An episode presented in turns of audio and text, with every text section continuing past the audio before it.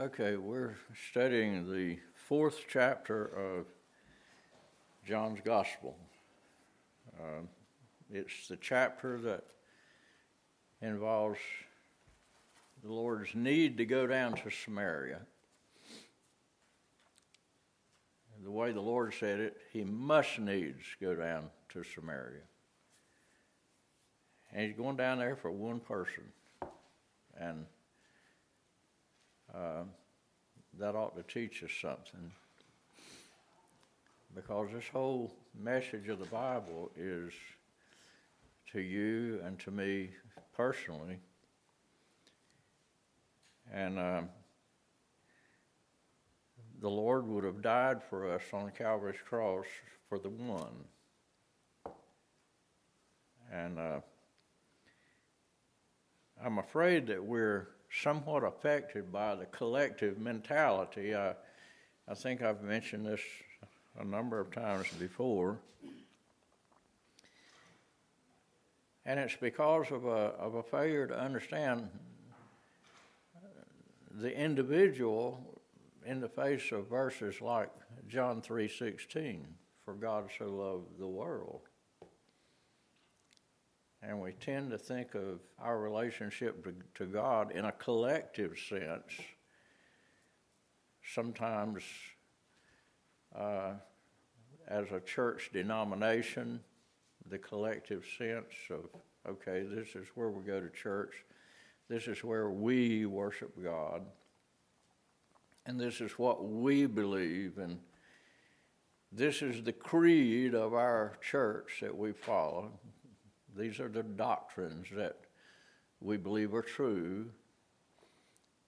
And so we have this collective sense. And a lot of times children can grow up in a home and they grow up with that collective sense because uh, they look to their mom and their dad and they sort of identify with them and whatever it is they believe. And so, to a great extent, their religion is borrowed. It's not personal, it's borrowed. And um, I think a, a, lot of life is that way. And if a parent gets saved and becomes uh, a great leader sometimes the children in the home will borrow the glory and the reputation of their parent as though somehow or other, because they're somebody's child, they're going to enjoy the same privileges as the parent. And nothing could be further from the truth.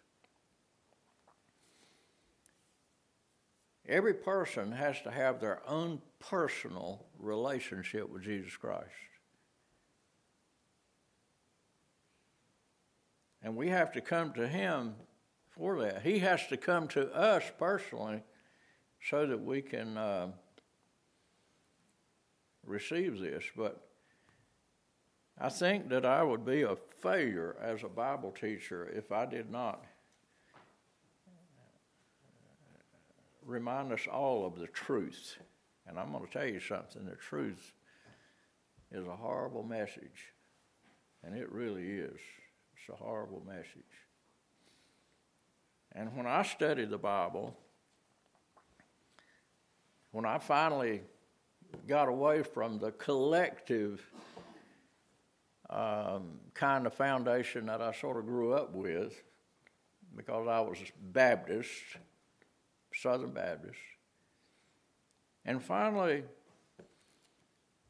I came to the end of myself and discovered that the Lord allowed that to happen so He could meet with me personally. And He brought me to this book. And He began to show me things that I'd never thought about before in my life. And what I discovered was that it was a horrible message.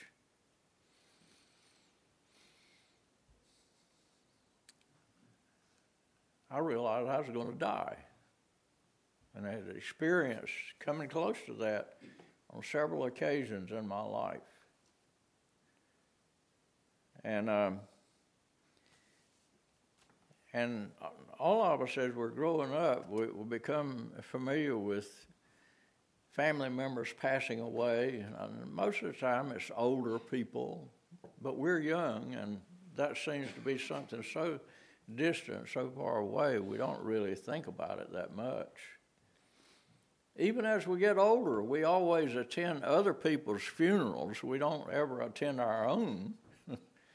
And so it just seems like other people that always die. And that's not the way it is, folks. One of these days, we're going to die. Sure are.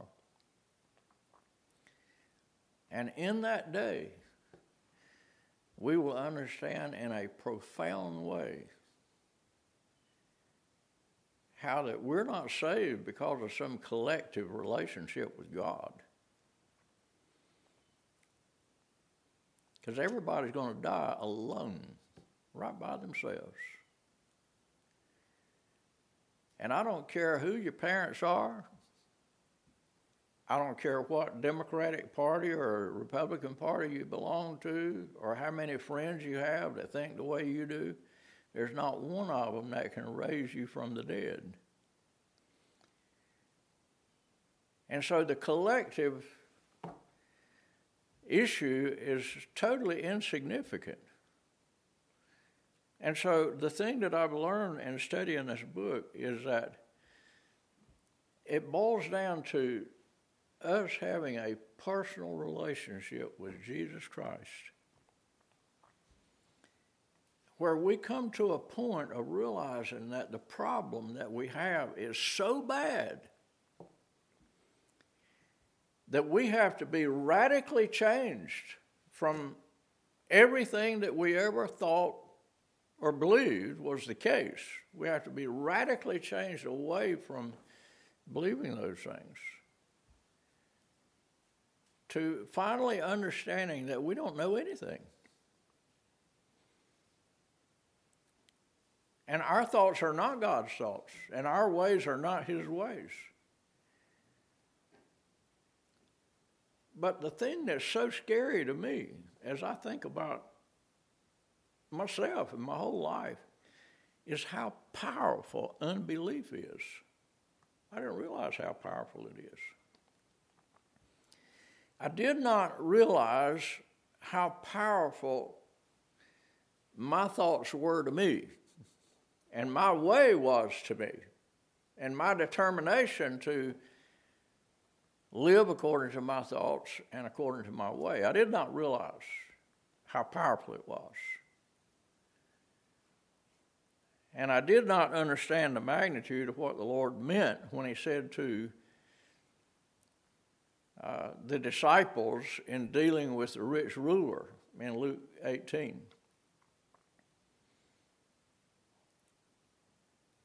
The disciples were puzzled uh, totally puzzled as to why the Lord was not excited about that rich ruler.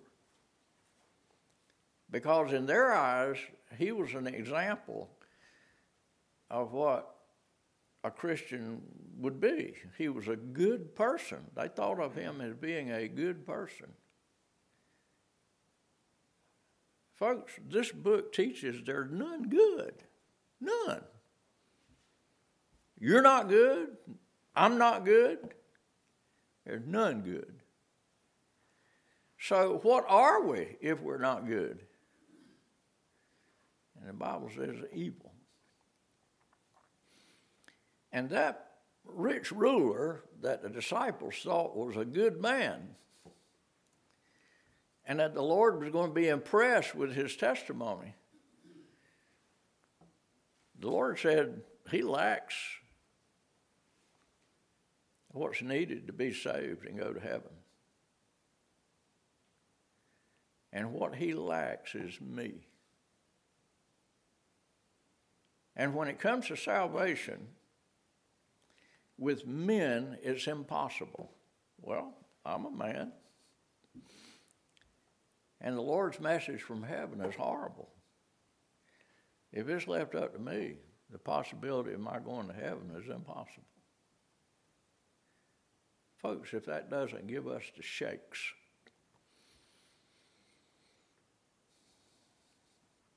I mean, when we realize that our situation is so bad that only God, with His creative power and infinite wisdom, His providential control of all of creation, that it would take that to go up against the power of unbelief that's in us. And it's powerful. It's a powerful thing, this unbelief problem. And uh, I didn't used to realize how bad it was. But if with men it's impossible to be saved, how do we understand Mark chapter 7, where the Lord is describing the wide gate and the narrow gate? I mean, have you ever really thought about how few people are actually going to go to heaven according to the message of the Bible? Well, let me give you something to think about. Let's think about how few there be that find it. Now, do you remember Matthew 24 when the Lord was answering the question of the disciples concerning his return. And so the Lord lays out all kinds of signs to look for, signs of the times that we can look for. And um,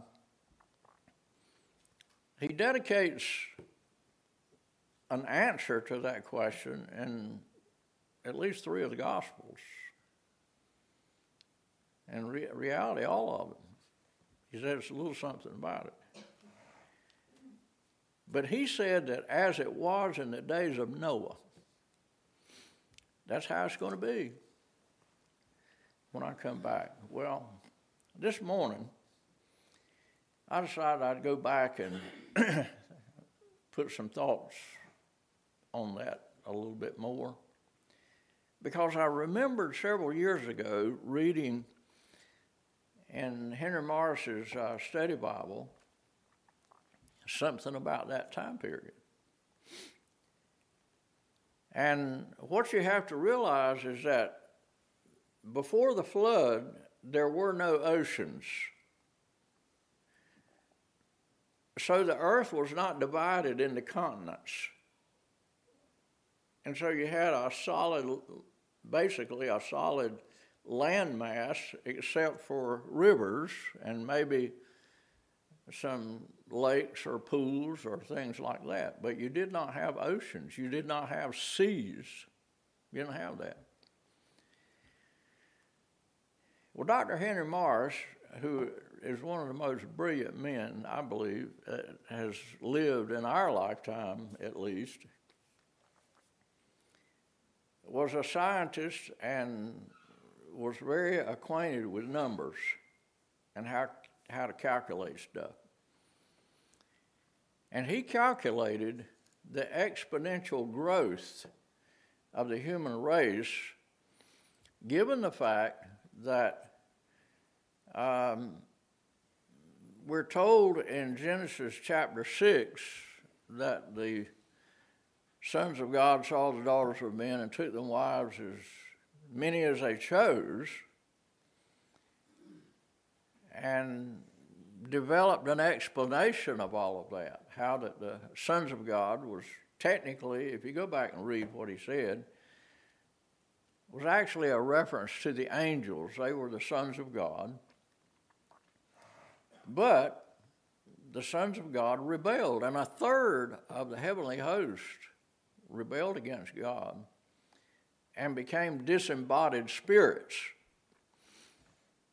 And these disembodied spirits came down into this world in an effort to foil the plan of God, which was to bring about a Savior through the seed, the promised seed. And so Satan in his strategy, because he's a counterfeiter, would try to do something to interrupt that prophecy.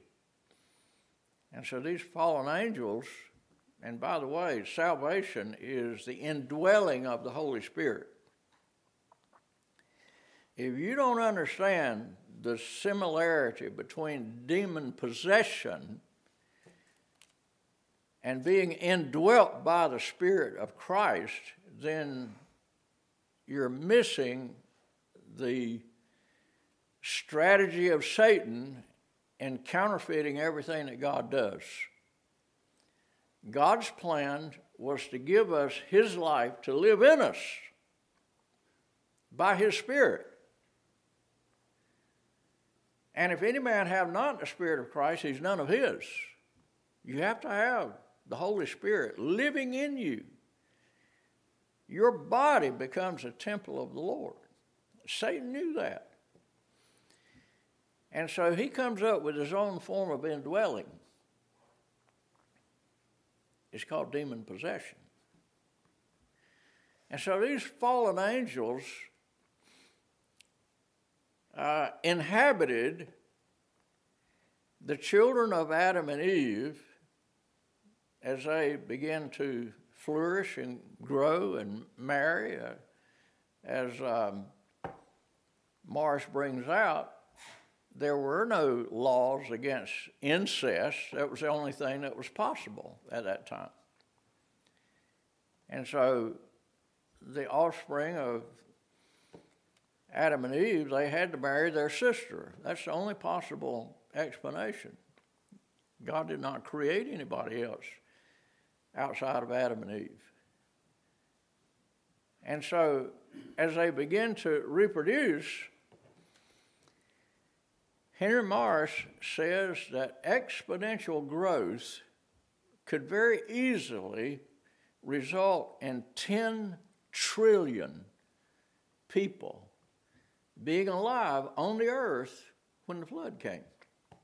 10 trillion.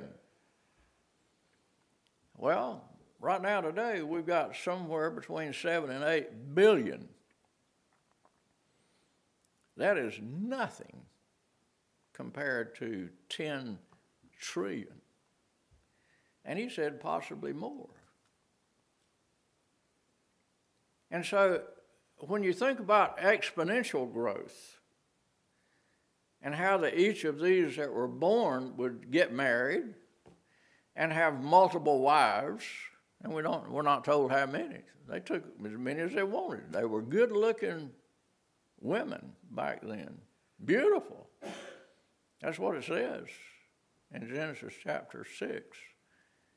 They were f- very fair, beautiful.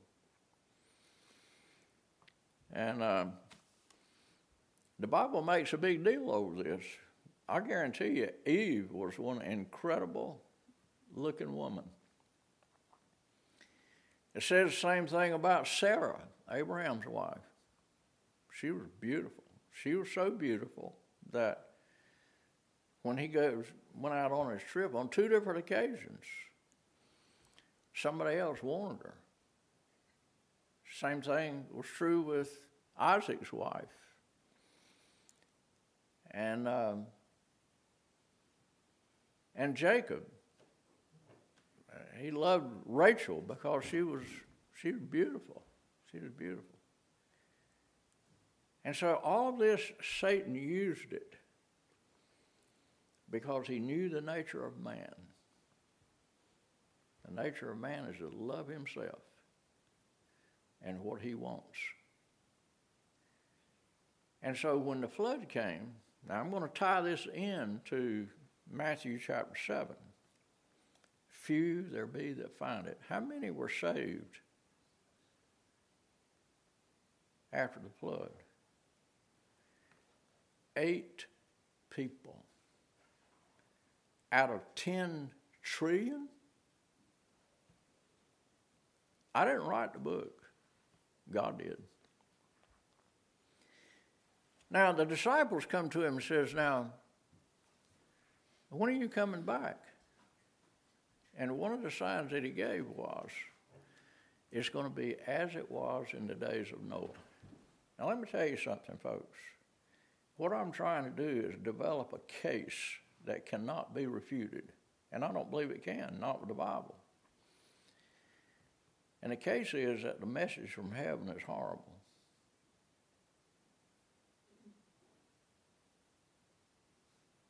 It's horrible. And right now, today, there are very few people sitting in good churches that are genuinely saved. You're talking about the power of unbelief. We better think about it. Pastor Kelly brought a message on that subject years ago. I'll never forget it. The power of unbelief. Just the, the title of it got my attention. Just the title. And I sat there and I drank in what was being said. And what it did to me is it caused me to go off and find God afresh and start on this journey of getting away from the collective kind of relationship that I had had for many years in my relationship with God. And I began to realize that I was going to die right with myself. And if I did not have a personal relationship with the only one that could save me, then I would never know what it was to have eternal security.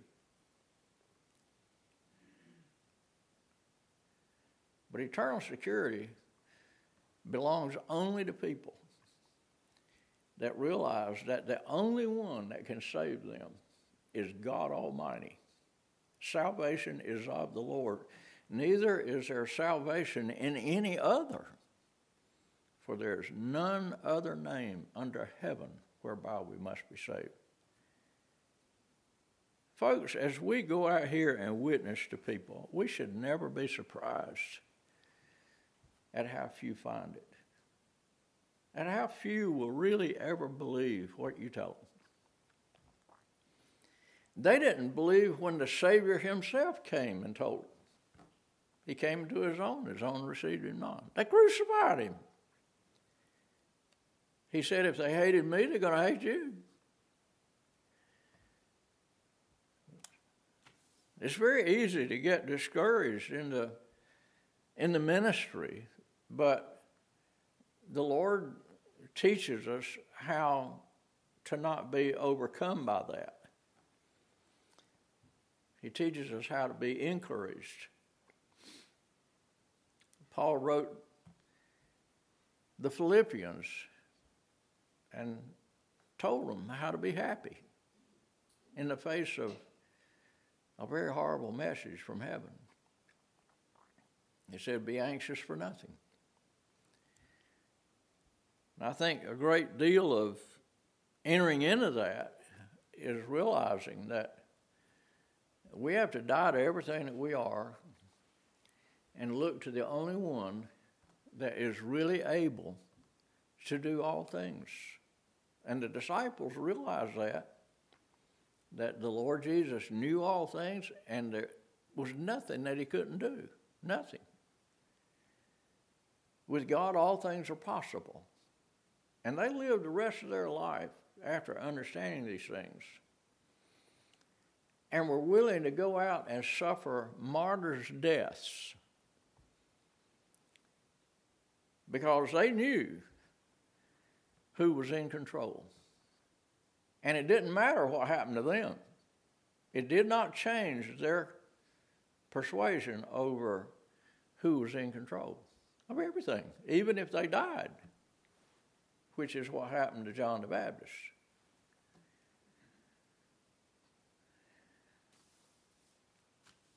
people can read about John the Baptist, and the inclination is to find fault with God for not going and taking him out of there. I mean, after all, when you put your faith and trust in him, what does that mean?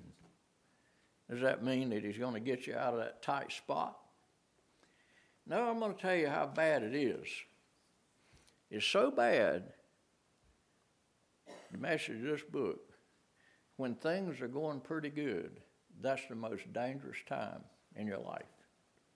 When things are going pretty good. Because when things are going pretty good, you don't have to depend upon God. You're not going to be praying to God because everything's going pretty good. And very quickly you will slip over into that lifestyle of living according to your thoughts, your ways. And it'll happen very quickly. When you got money in your pocket, when you're not sick, when you don't have really any apparent health problems, when you do not have people around you uh, disappointing you that much, you can go through periods of time when you can have friends. It's not raining, the sun is shining, there's money in your pocket, there's food on the table. The scary message of this book is when it gets like that, that's when you better beware. Better watch out.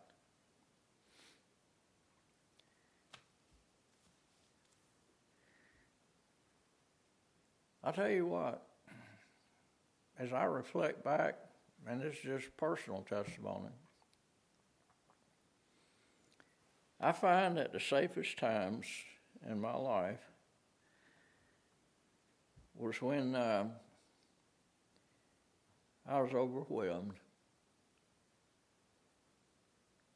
didn't know what to do.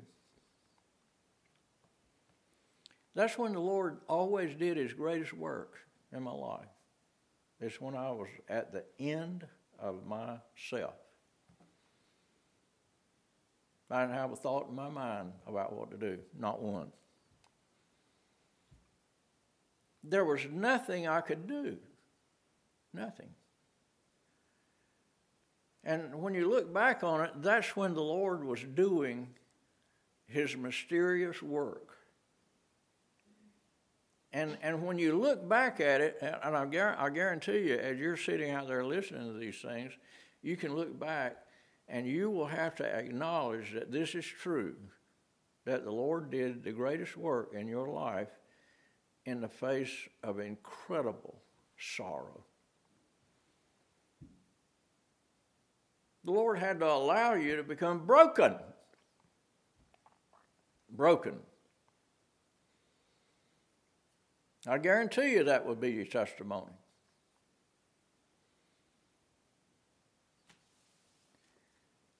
And so when I think about what happened to this woman here, I'm going to tell you, this is a bankrupt woman. She was a miserable human being. And God knew it, He knew all about her. He told the disciples, I need to spend some time alone with her. So, they um,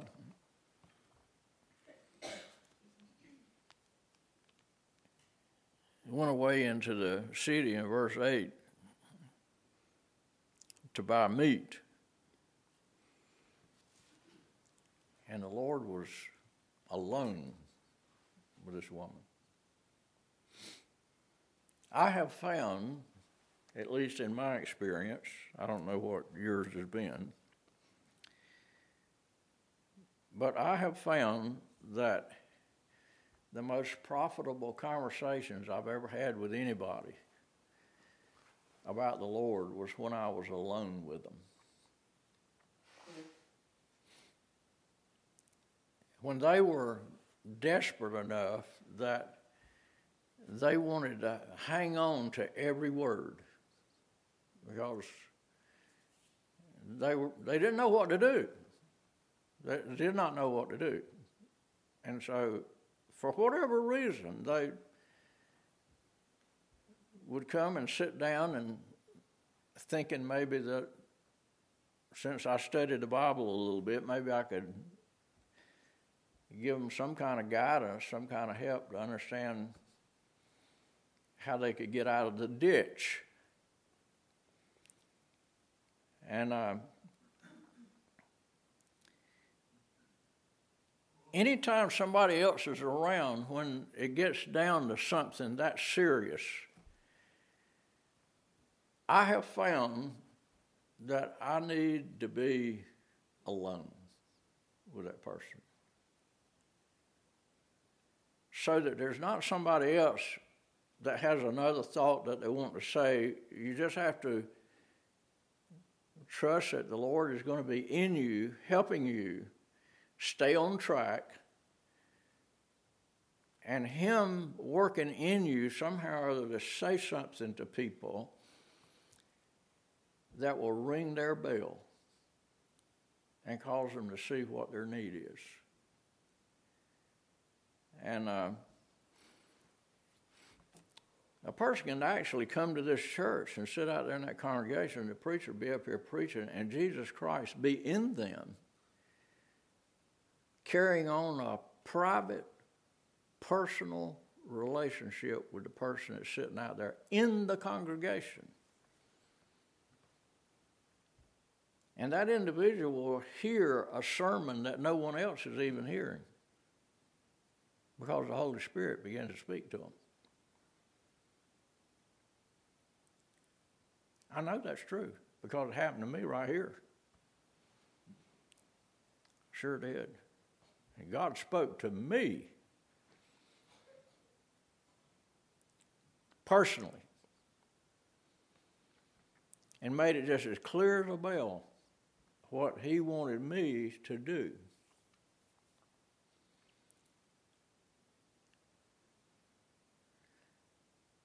So, when it comes to this power of unbelief, what all does it involve?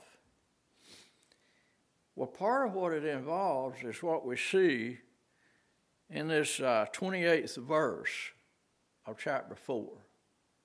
Look at it. The woman then left her water pot and went her way into the city. She left her water pot. What's the significance of that? She left her water pot. I'm telling you, after this conversation with Jesus Christ, she ended up with something that caused her to completely forget her past. And the reason that she originally went to the well, because she was going to a well to get water that she didn't even dig. I mean, it was Jacob's well. He's the one that did the digging. So she couldn't really enter into the value of the water. Jacob could, because he invested labor in getting that water. And that's what's going to have to happen to anybody that's ever going to get saved. They're going to have to want it so bad, they're willing to dig for it. They're willing to dig for it. Well, the Lord told her, He said, um, if you drink this water, you're going to thirst again.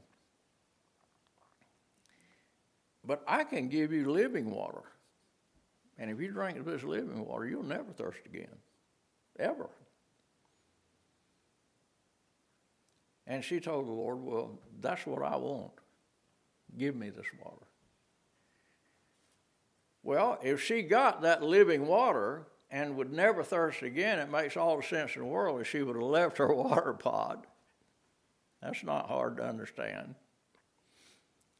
But when you try to apply the principle of what is being said here to our own lives, what is the Lord talking about? I'll tell you what he's talking about a radical change. A radical change. So that after this personal meeting with Jesus Christ, you're never the same again. Never. Radical, radical change. One of the radical changes is after this meeting with him, she knew him personally. Personally. There's no collective thing here. It was a personal relationship where Jesus Christ revealed himself to this woman.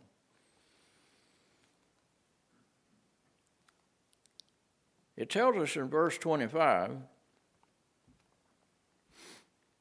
the woman, the woman saith unto him, I know that Messiah cometh, which is called Christ, which when he is come, he will tell us all things.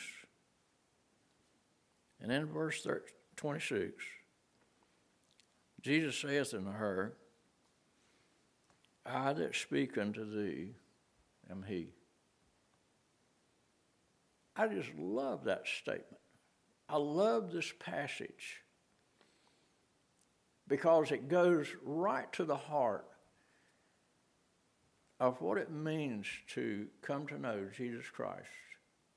It has to be personal, and He has to reveal Himself to you,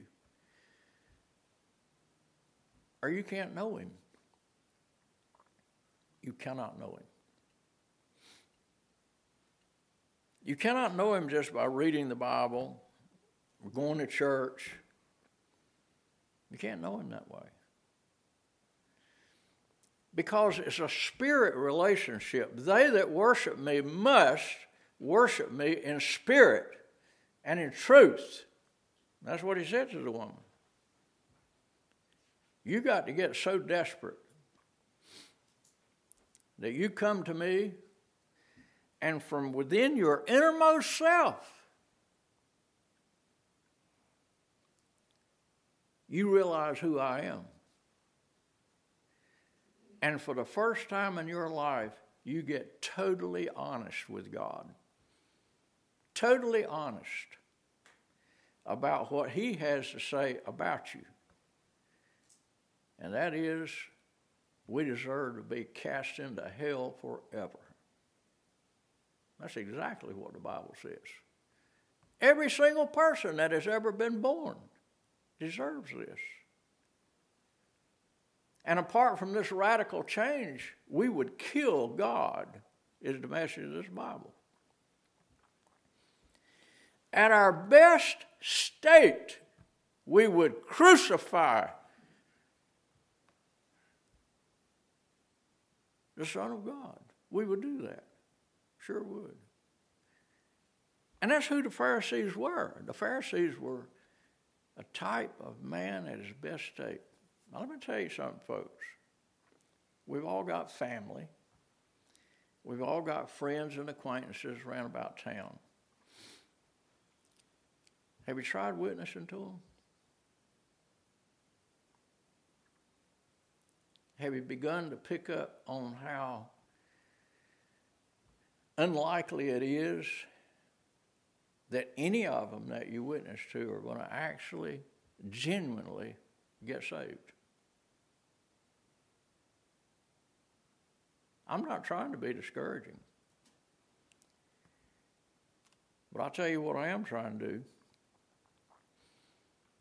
and that is impress on people how serious the message of this book is, and how easy you can begin to relax and just think, well, maybe the narrow gate is wider than I thought it was. I don't think so. I don't think it's wider than the way the Lord describes it. He said it was narrow. And he said, few there be that find it. And so, what do we have to do then as a believer? If we're going to serve the Lord right. Well, we don't want to be arrogant. We don't want to unreasonably offend anybody. But I'll tell you what we do want to do. We want to tell them the truth.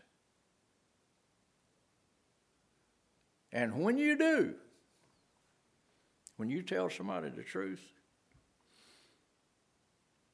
you're going to find out that the numbers get real small on who is going to take the bait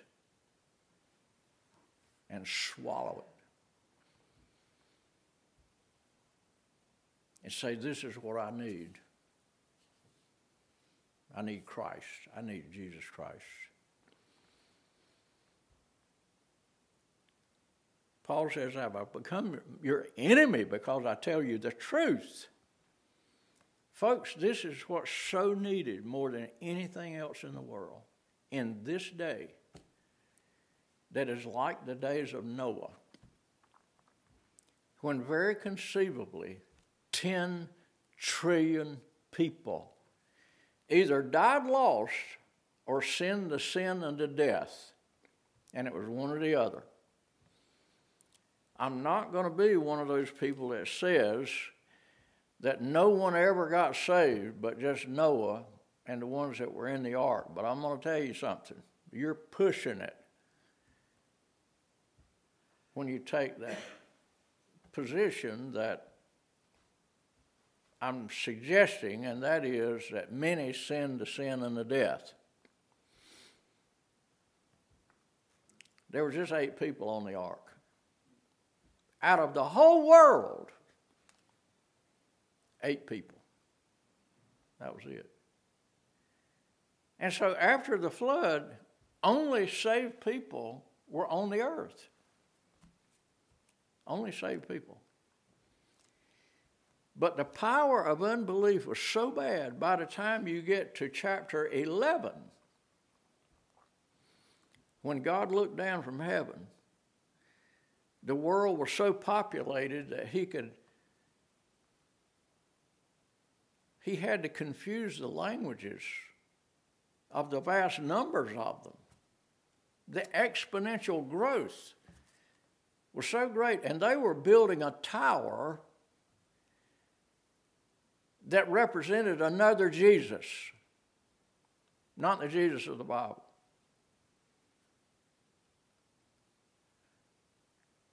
Another spirit and another gospel. And it was man centered. Let us get together and make us a name for ourselves. How does that parallel with the Lord Jesus, who said in his conversation with the Trinity, Let us make man in our image? Why? So that we can have unity with the Father, Son, and Holy Spirit. Well, what was the whole purpose in uh, Genesis chapter 11? Look at it. Look, look at Genesis chapter 11.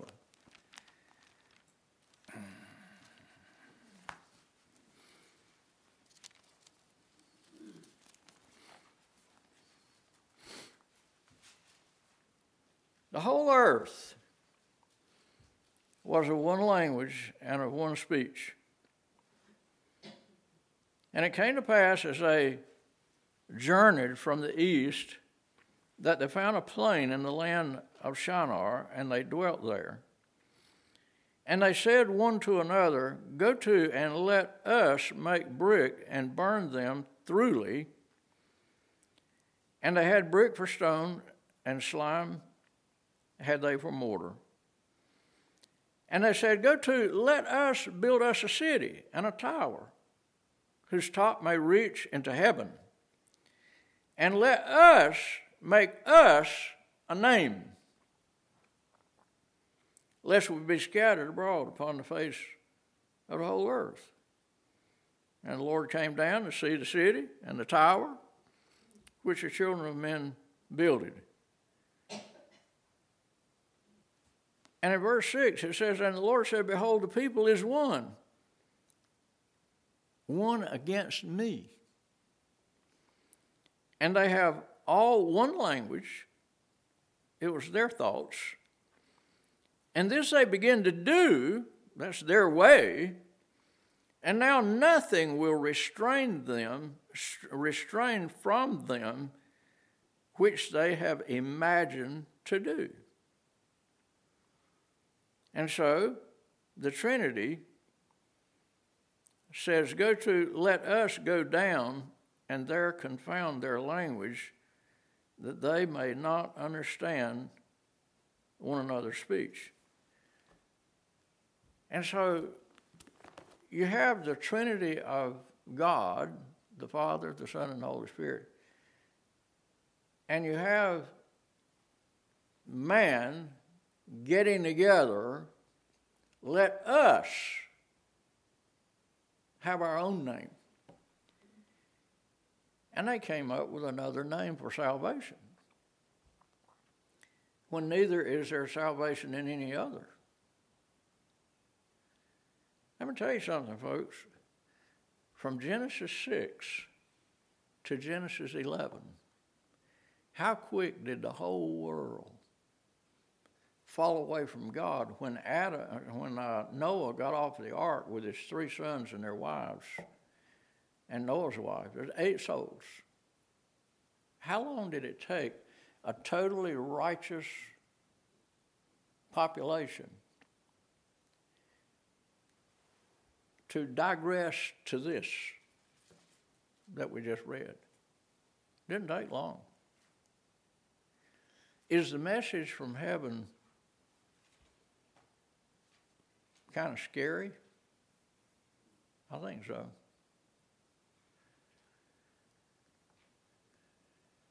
In the parable of the virgins, the ten virgins,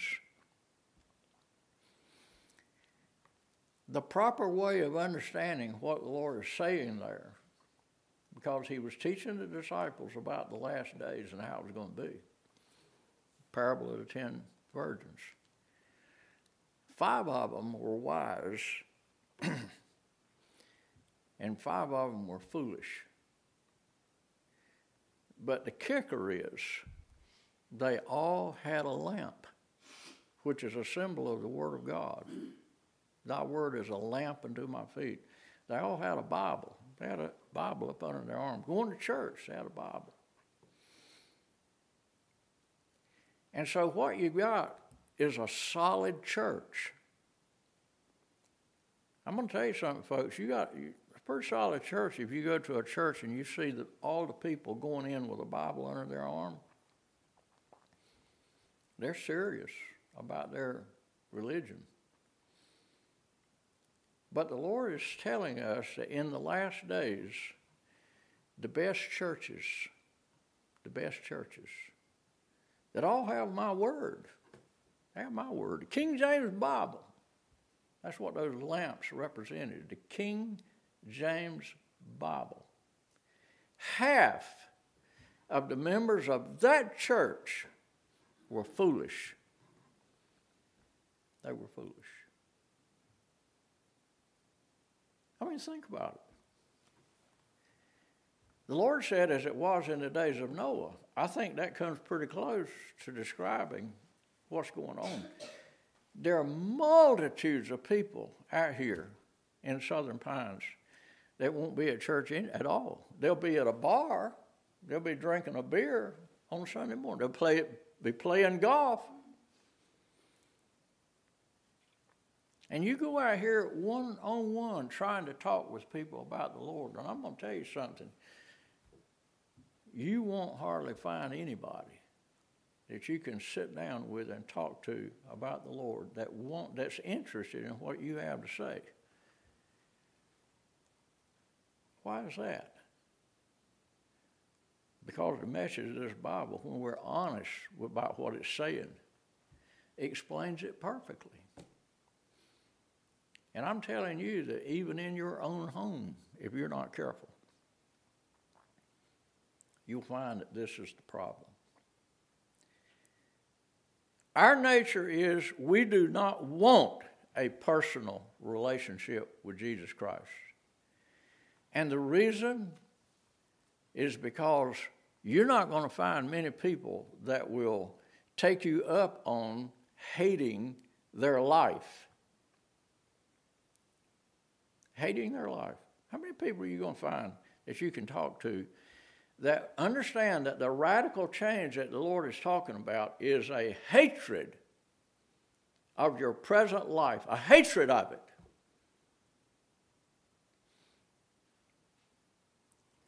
When you run into somebody that really has come to that point that they hate their life, they hate it,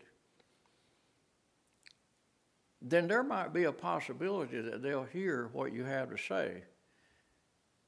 Because the Lord Jesus said, if you hate, if you love your life, you're going to lose it. But if you hate your life, if you hate it, then I'll give you life everlasting. John's Gospel, chapter 12, and verse 25. That's where you find it. If you love your life, you're going to lose it.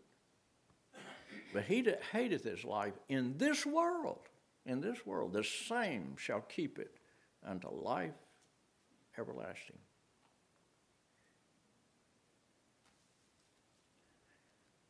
In Matthew chapter 4 and verse 20, we see another illustration of people going through that radical change because the Lord began to call his disciples, and they were fishermen by trade. And in Matthew chapter 4 and verse 20, it says this They left their nets and followed him. They left their nets and followed him. What does that mean? Is that a radical change? Think about it. They were fishermen.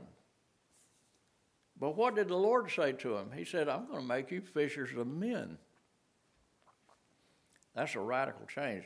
Folks, they walked away from their former life. Radical change. That's what you call conversion.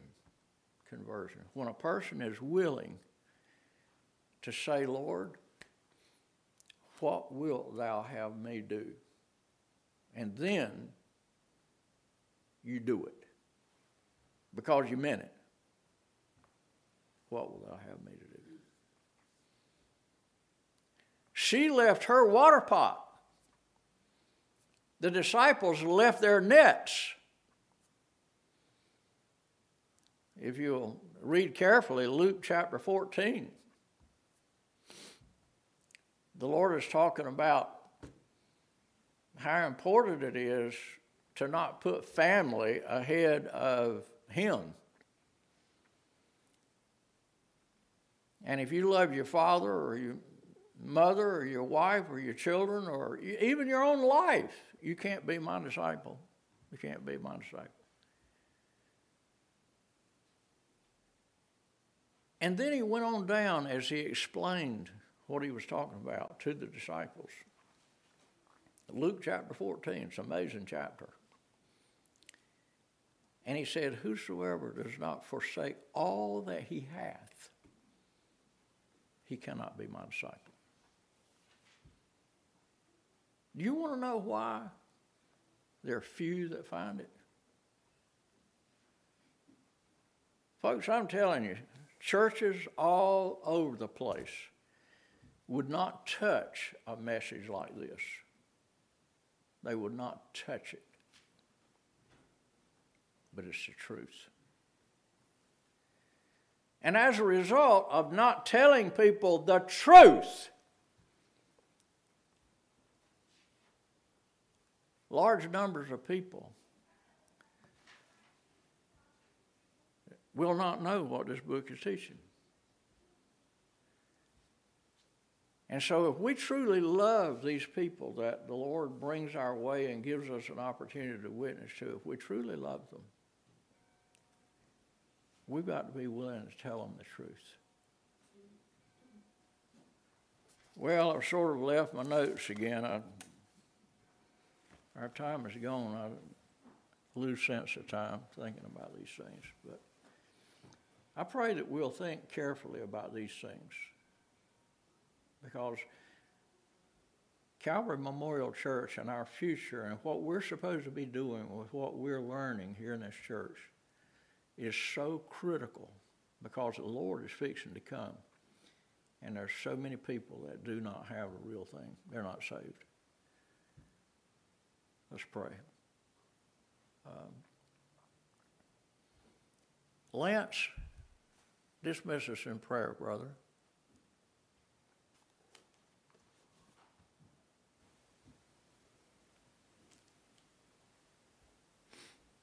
Lord, I thank you for this meeting, this meeting, and just continue to watch over us and